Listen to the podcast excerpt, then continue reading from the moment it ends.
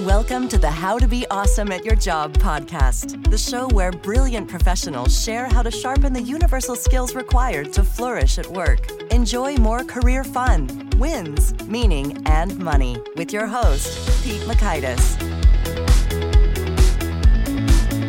Hello, and thanks so much for joining us here for episode 516 with David Wood. David is sharing how to make difficult conversations all the more manageable. So you'll learn one, what makes difficult conversations so difficult in the first place. Two, the four step blueprint for tackling such conversations. And three, the simplest way to receive more quality feedback. So if you want to take a look at the show notes or the transcript or the links to items we've referenced, it's over at awesomeatyourjob.com slash F516.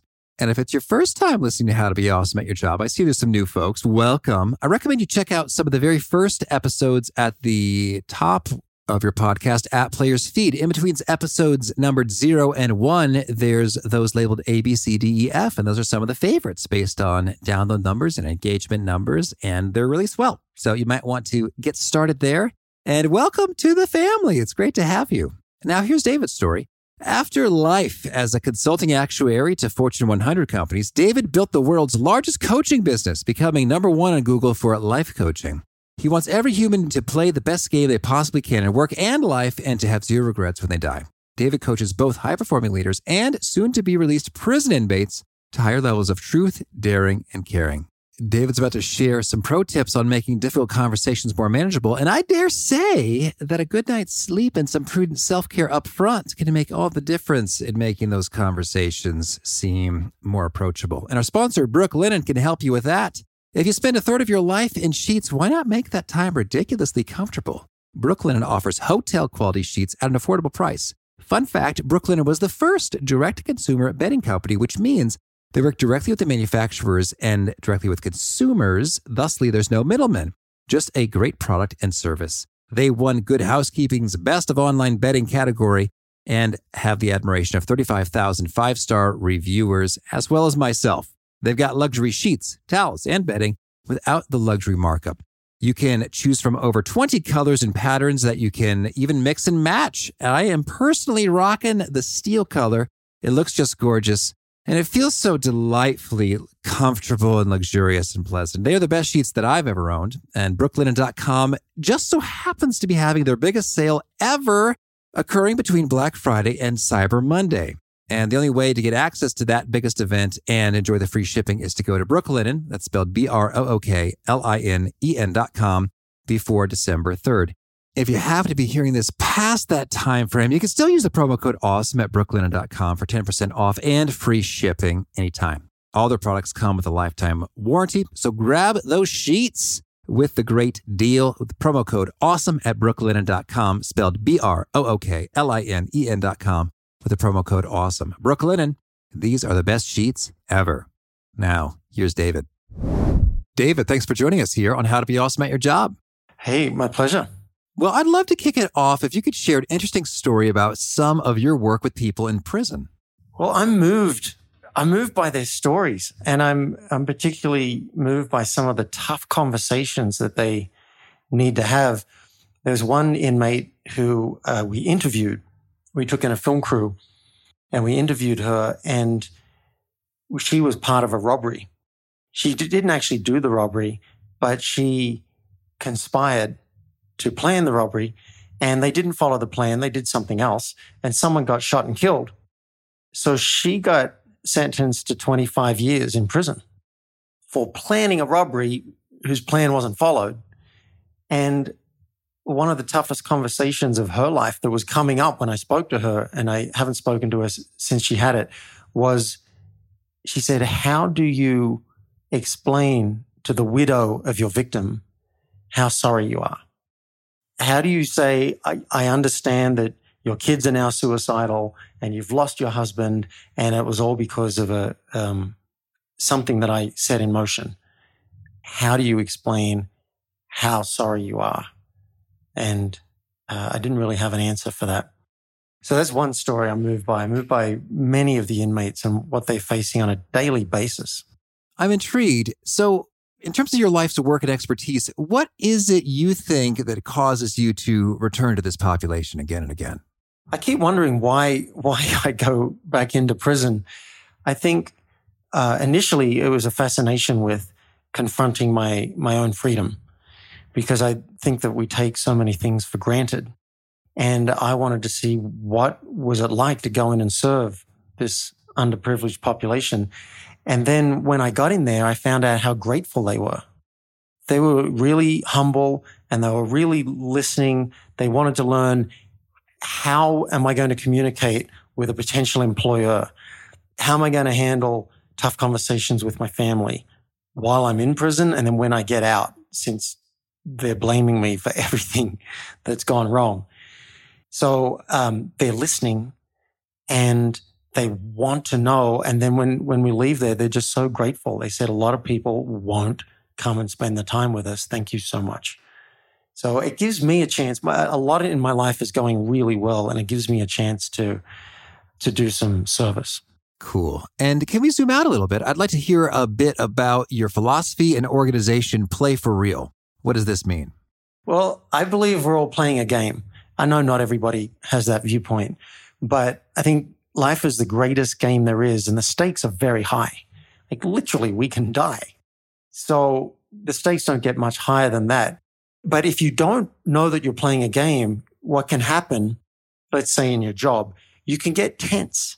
You can start to feel overwhelmed. You can start to get a bit crabby and snap at people because now you're stressed and you've forgotten that you're playing a game. So I'd like everybody to be able to tap into the flow of life by remembering this is a very high stakes game. But I don't mean we're being frivolous about it and we're just like dancing through the daisies with butterflies floating around our hair, not a care in the world. I'm saying let's play the game, but let's play it like we mean it. Let's play it as if we may not get another chance to be reincarnated and live a second life. Let's play, but let's play for real. So to me, that means let's try and live so that on our deathbed, we will have zero regrets and say we absolutely gave our job and our relationships and our life everything that we possibly could. Mm, that's powerful. And so we're going to spend most of our time talking about how real conversations are difficult conversations, how that plays into it. But just to get oriented to the broad picture, you lay out four particular obstacles or enemies of playing for real. So what are those? And can you give us the quick version of how to overcome them? Yeah. So one thing that people are missing is real goals. They're going through life, but they haven't actually set goals that light them up. So that'd be the first thing that's missing. The second thing, suppose, suppose you have goals, you know where you're heading, but not everybody sits down and creates a strategic plan and says, this is exactly what needs to happen for me to achieve those goals. So we're just talking about a lack of a strategic plan. The third one is there's no real action. It's one thing to have a plan. It's another thing to implement the damn plan. So many of us get distracted by Facebook messages and text messages and people coming and knocking on the door that we don't actually take action on the things that say that, that we say matter. So lack of real action is the third one. And then the fourth one is lack of real growth. And I've identified three values that I've found critical to up leveling in life and business. And that's increasing your truth, increasing your levels of daring, and increasing your levels of caring. So by addressing these four, we can actually create real goals. We can create a real plan. We can get in real action. And by increasing levels of truth, daring, and caring, we can actually have real growth in our life. And if you follow all four of those, then I say that leads to a regret free life. And I think that makes a lot of sense to me in terms of, yeah, I can see these four things need to be in place to really move forward on cool stuff that matters. And if we increase the truth and daring, that's going to certainly help you out there. Now, I guess I have a bit of a picture or an assumption, at least, on how daring and caring apply and how they're special. But can you expand upon increasing truth? What does that mean and how is it done? Right. Well, let's say in the, this is about being awesome at your job, right? So if you want to be more awesome at your job, let's look at how you can increase your levels of truth. Now, if you're not speaking up and talking about something that doesn't work for you, then you're hurting yourself and you're hurting the team. So let's say Bill over in accounting is doing something that's actually slowing down your job and you stay silent, well, that doesn't really help anybody. So by increasing our levels of truth, we can start to speak up about what I need, about what the team needs, and about what the company needs. It might be that you need a pay rise. And so by you sharing that with your boss, you're increasing your level of truth.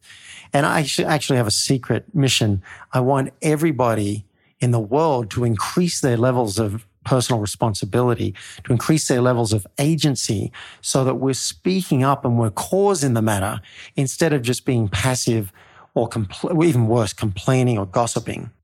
So that's an example of how we might increase truth. Now, to increase daring, I think you can start to see how it goes hand in hand. For you to speak up and be the squeaky wheel at work, it might take some courage to go to your boss and say, May I have more money? Or can I get a transfer to this environment? Or, hey, I think I'm being um, discriminated against sexually in the workplace. All of these things take daring to speak up. Also, it's daring to say, can I have that Japanese account? Or to say to a prospective customer, how about you sign up for a year instead of one month? So those are just some examples of the daring. And then caring, you can care for your fellow workmates and actually care that they do a good job and that they're doing well and that they're feeling appreciated. You can care for your direct reports. You can care for the relationships between you and your customers. You can care for your personal relationships and nurture the relationship with your kids, with your parents, with your spouse. And you can also practice self care because burnout's becoming a bigger and bigger problem in the workplace. And if we're not taking care of our nutrition and our rest and our exercise, then eventually we are going to burn out and we're going to, it's going to whack us with a big stick. So does that answer your question of how to increase levels of truth, daring and caring? Yes. So I've got a broad picture for how that unfolds there. So now, yeah, let's just talk when it comes to pulling all of that and you've got some conversations that are tricky. I mean, for starters, I mean, it's more philosophical. Let's see how it goes. What makes a difficult conversation difficult in the first place? Fear of loss. We're usually worried about losing something. So a difficult conversation at work could be, again, you know, may I have a pay rise? We might be worried about annoying our boss and getting cut out of the next project. Or maybe the boss says, you know, we really don't have the budget to support your salary and you've just reminded me you're fired. Or let's suppose with our partner, a really tough conversation uh, can be a confession. Hey, I, I kissed someone and broke an agreement three years ago and I want to come clean about it. We, we could lose that relationship. So fear of loss is one of the biggest things that makes something a tough conversation. The other thing which I think is linked to this, is vulnerability. We can't control a tough conversation. We can't control the other person's reaction. They get upset, they get defensive. We can't control what they do. We can't even control how the conversation goes. So we're stepping into vulnerability to have a tough conversation. And I can understand why a lot of people might want to just sweep that under the carpet. Okay, so that's why it's tricky. So then how do we go about having these conversations effectively? Well, I have a four step blueprint. And by the way, tough conversations, I, have been interested in those for 10 years and helping my clients, but it's only recently that I realized how well they fit into truth, daring, and caring because it's all about telling the truth. It takes a lot of daring to have a tough conversation and it takes a lot of caring to do it right. So I've been very excited when I realized, oh, this is a way I can express truth, daring, and caring in the world. And one of the ways that we can play for real. So how we do it is I have a four step blueprint. And if you like, we can give listeners a download at the end of this so they don't have to write down a whole bunch of notes. Oh, sure. Let's do that too. So, okay, four steps. Yeah, four steps. And if you like, we, we can use an example with an authority figure. So, you know, it could be uh, something that you, you want to say to your boss, or we had an example with one of the prison inmates, and she was saying when the guard was late to his shift, that meant that I couldn't be where I needed to be in the prison and I got chewed out by another guard and it really impacted my life. And she said, how do I have that tough conversation with an authority figure who has the ability to make my life hell. And I, anyone with a job knows that their boss has a lot of power over them financially, uh, their work hours, a whole bunch of things. So, so we can use that as an example, perhaps. Step one is you ask permission for the conversation. Don't just launch into it. So with this prison inmate, for example, she could say to the guard, uh, excuse me, Mr. Smith, do you have just a few minutes for a quick conversation? And this is a good point to share your hope for the conversation. And, uh, and we'll give listeners a worksheet as well. When they download the four step blueprint, there's a worksheet so you can prepare for this. And that's where you'll work out your hope. Now, her hope was, my hope is you could understand a little more about um, what it's like to be an inmate and that hopefully that might influence some of your decisions in the future. Something like that. Or my hope is that my life might be a little bit easier if you understand a bit more what it's like. And then step two, this is where you can share your fear or concern. Now, I guarantee there's a fear or concern, or you wouldn't be calling it a tough conversation. So in her example, I'm hesitant to bring this up because I don't want to offend you. You might feel offended or defensive and you might, might not want to listen to me and I might get in trouble. And then step three, this is where you share the issue. And if you have a request from your worksheet, this is where you'd put in the request. So in her example, again, it might be something like, when you were late, I got in a lot of trouble. I got chewed out and I couldn't pick up my property and, uh, and it, it really had an impact. And my request is to whatever extent you're able to, if you could try and be on time, then I'd be really grateful. And then step four, the last one, I think can be the most important. This is where you get curious and you listen and negotiate. We don't want to have tough monologues. We want to have tough conversations. And this is also where caring comes in. So it might look in this example something like, I'm wondering how is it for you to hear that? Does that make sense? Uh, does that sound workable? Do you have a better idea? I'd love to hear anything you've got to say. You don't want to just dump this and then run. And you may find out, she may find out that this corrections officer may have a better idea than she had. The corrections officer may be like, look, I'll speak to the other CO and I'll smooth things over for you. Or I can't guarantee I'll be on time, but I'll help you out if you get in trouble because of it. We don't know. But that's the point. Step four is get curious and then we listen and negotiate. Okay, yes, I like that. It makes sense. And it's handy when you sort of have, I don't know, a preamble, but you share those bits in advance. And I think it makes them more kind of sympathetic or appreciative that you're a human being and you have some sensitivities, vulnerabilities, and you're not trying to attack them. That's right. It's relational and it's vulnerable. It's like, here's my hope out of this. Here's my fear or concern out of this. I'm a real person. I'm kind of at my edge here. Changes the whole space. And people are more, I find they're more likely to listen when you show a bit of vulnerability and let them know the context of what's going on instead of just you working out in, in your head and then launching into a tough monologue, uh, trying to get what you want. Okay, well, let's do another scenario here. And I think this happens a lot in workplaces. Okay, let's say you are responsible for your project to get done, and that has any number of dependencies from other departments, which you don't really have control or authority over those folks who need to provide some key stuff or inputs for you to get the job done. And so you've got to do some of these prompts or follow ups to get the goods, like, hey, you didn't give me your stuff when I needed it. But I've always found that sort of tricky in the environment in terms of how do I do an appropriate follow up and when and what are the prompts I should be using to get what I need without being sort of an offensive or pestering because I don't want them to think, who is this guy and why is he always in my business pestering me nonstop? So, yeah, okay, there's a scenario. Let's walk through how you'd approach such conversations. Perfect example, and very similar to this inmate who wanted something from, from someone else who had some authority. Uh, she couldn't control it. So it was really a request. And, and you've, in giving that preamble, I think you've given all the answers we need. So first step would be asking permission, right? We're not going to dump it on someone. We're going to say, Hey, if you got a few minutes to talk about this project, and this is where you'll slip in your hope. My hope is we can be in more, more in sync as a team and, uh, and, and to be honest, that I'm going to look even better with my boss, for example, right? I'm just, I'm making that up, but I probably want to look good with my boss. So that's my hope. And then my fear or my, my, my concern about bringing it up is I know you don't report to me. I know it's not your job to make me look good and I don't want to be too obnoxious. I don't want to be stepping on your toes and I don't want to put you offside. So a little hesitant to bring it up, but I think it's worth talking about. So now we've been real. We've shared a hope. We've shared a concern.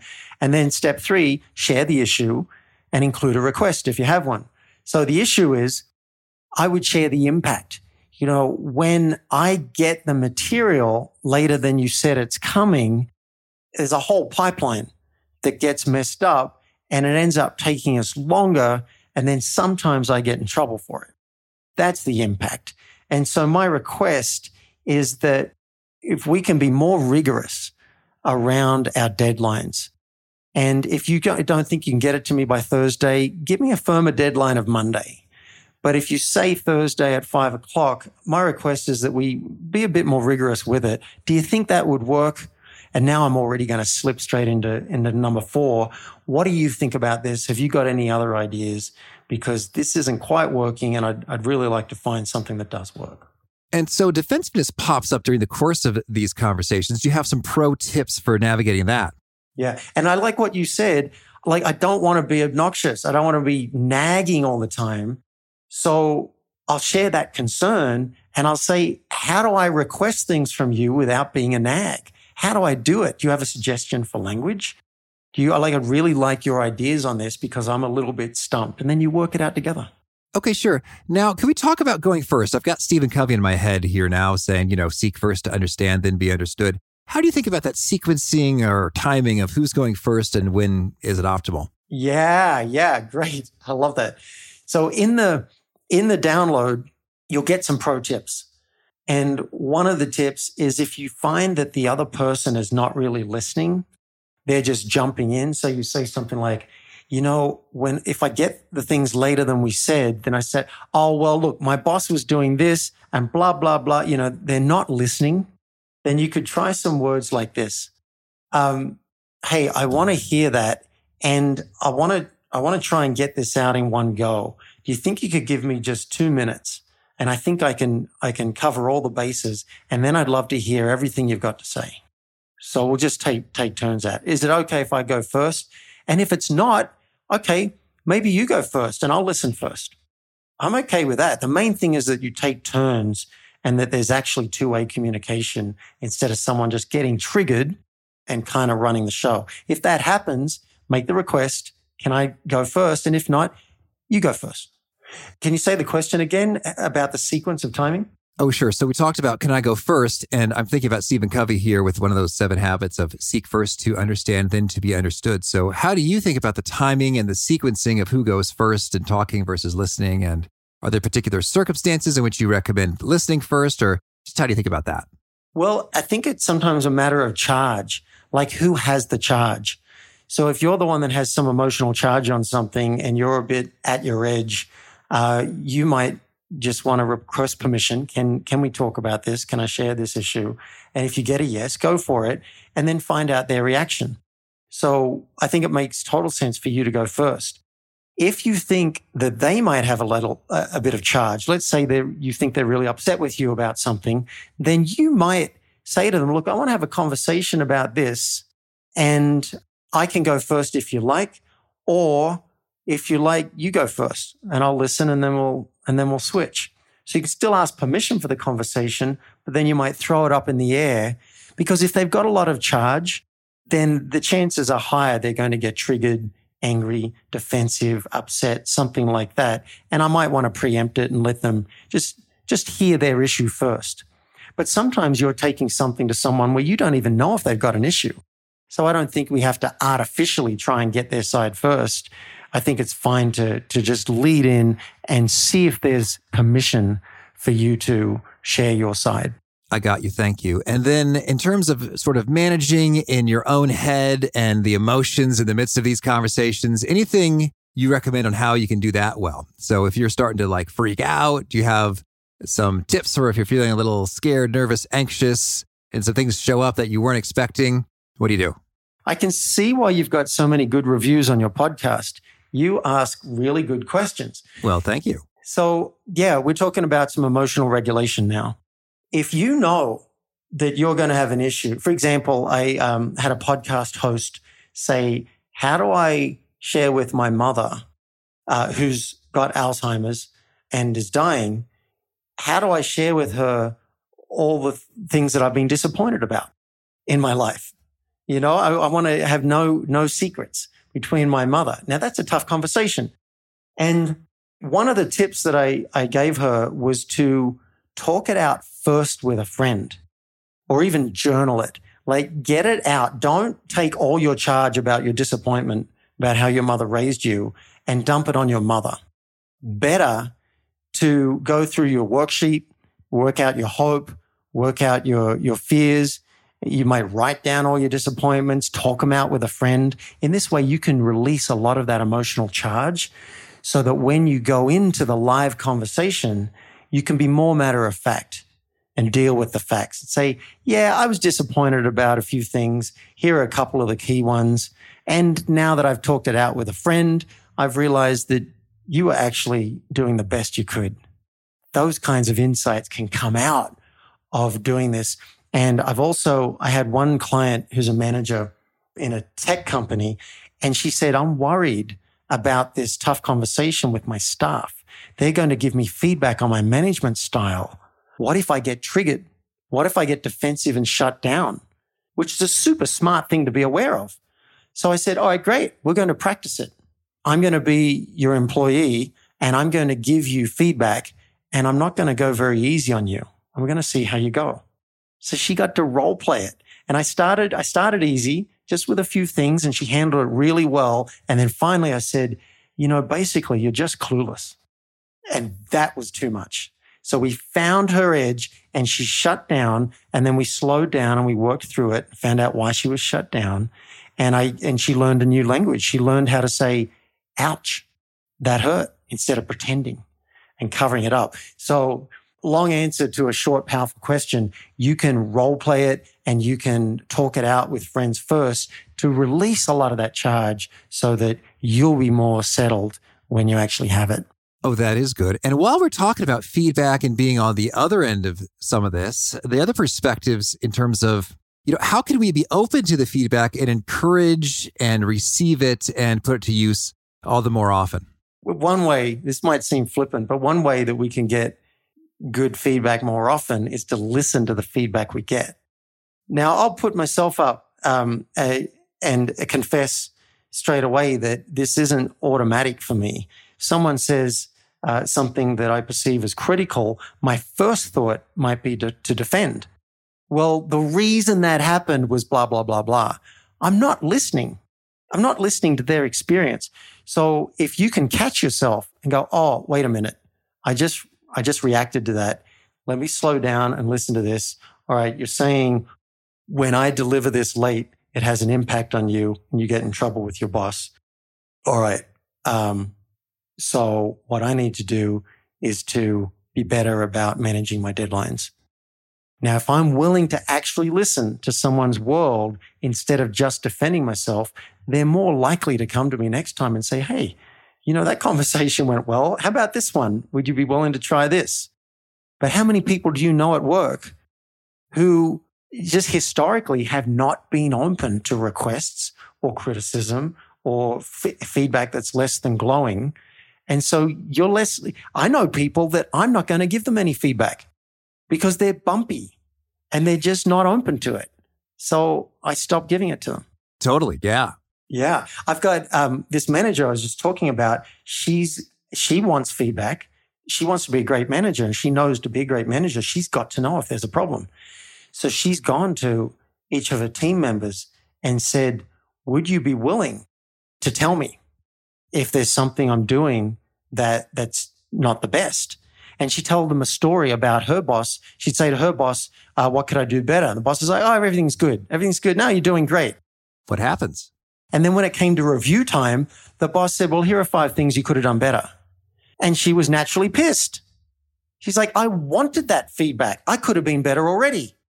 So she told that story to her staff to let them know that she really does value the feedback and to model for them uh, what it's like to actually request feedback so that some of them could go, Oh, and same here. Let me know if I can do something better. Real ninja move to cultivate that.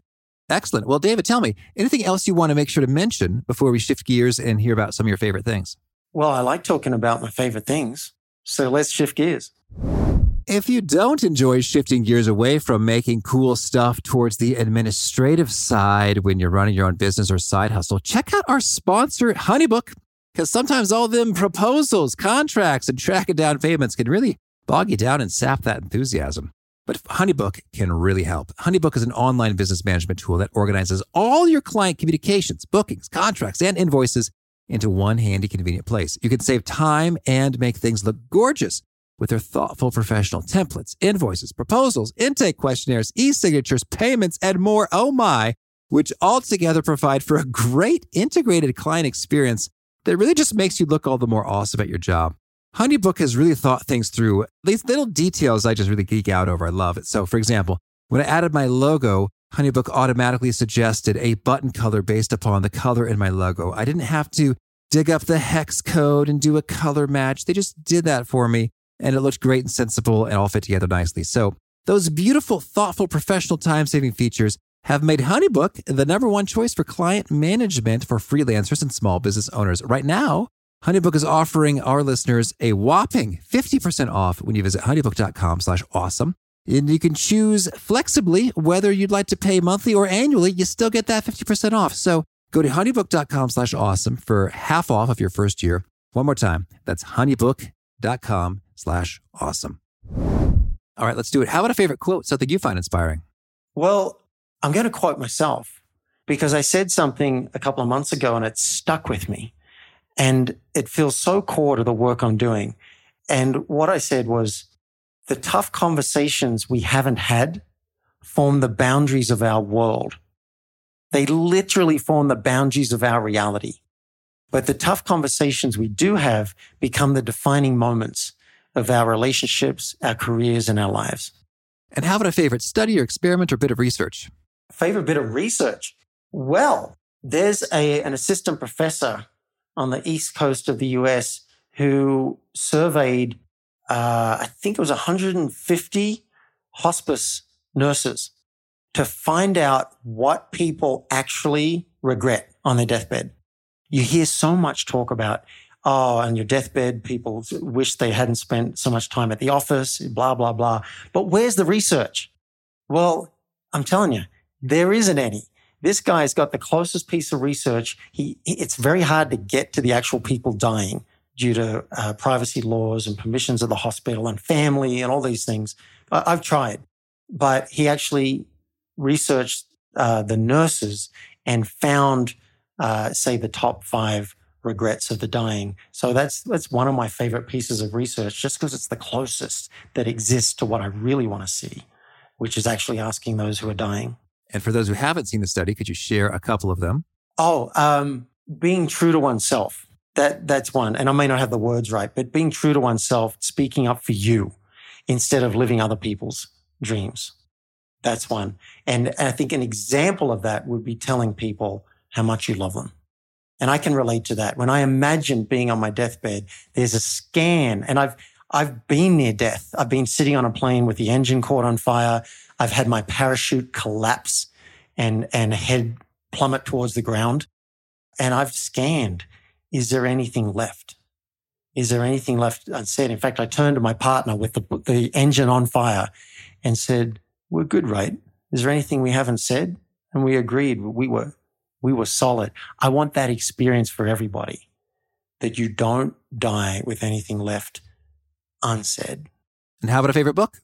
I'm a fan of the work of Byron Katie.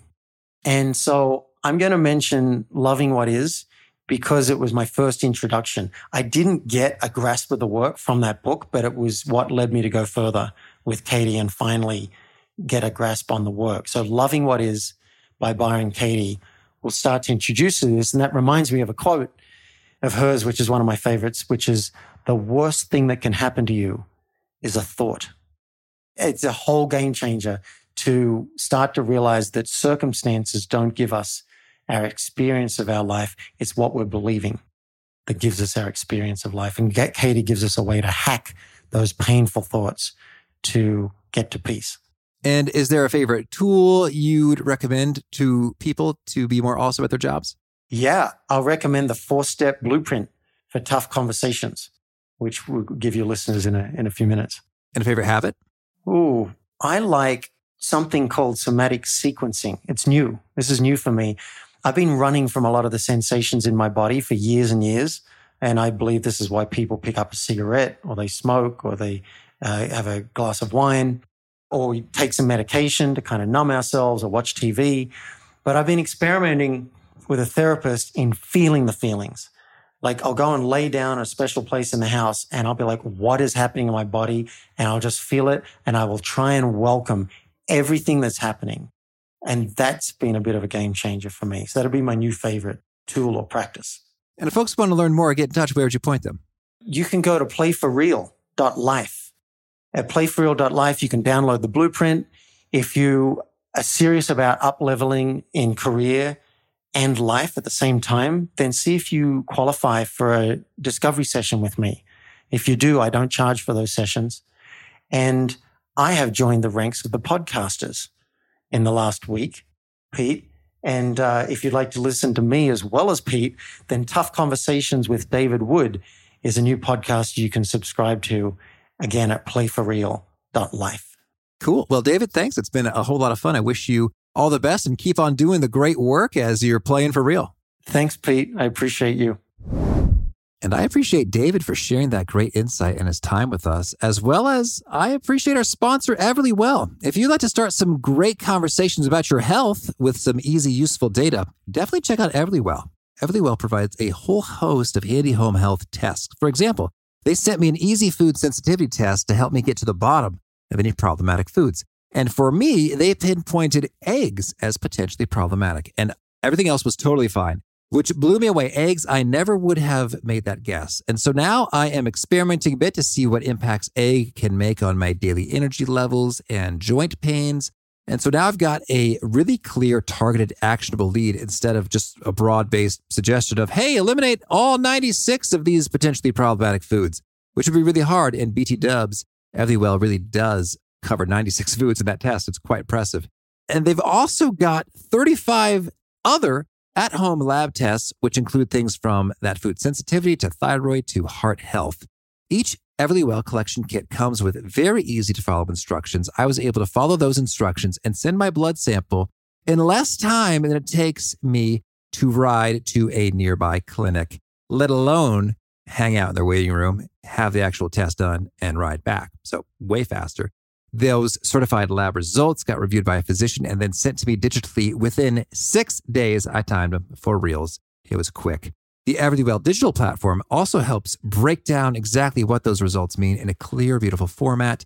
And you can even set up a free discussion with a healthcare professional directly through that Everlywell platform. So to start learning more about your health, like I did, check out the Everlywell at home lab tests. And for 15% off an Everlywell at home lab test, Visit everlywell.com slash awesome and enter the code awesome.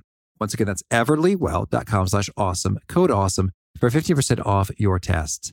Everlywell at home lab tests, your answers your way.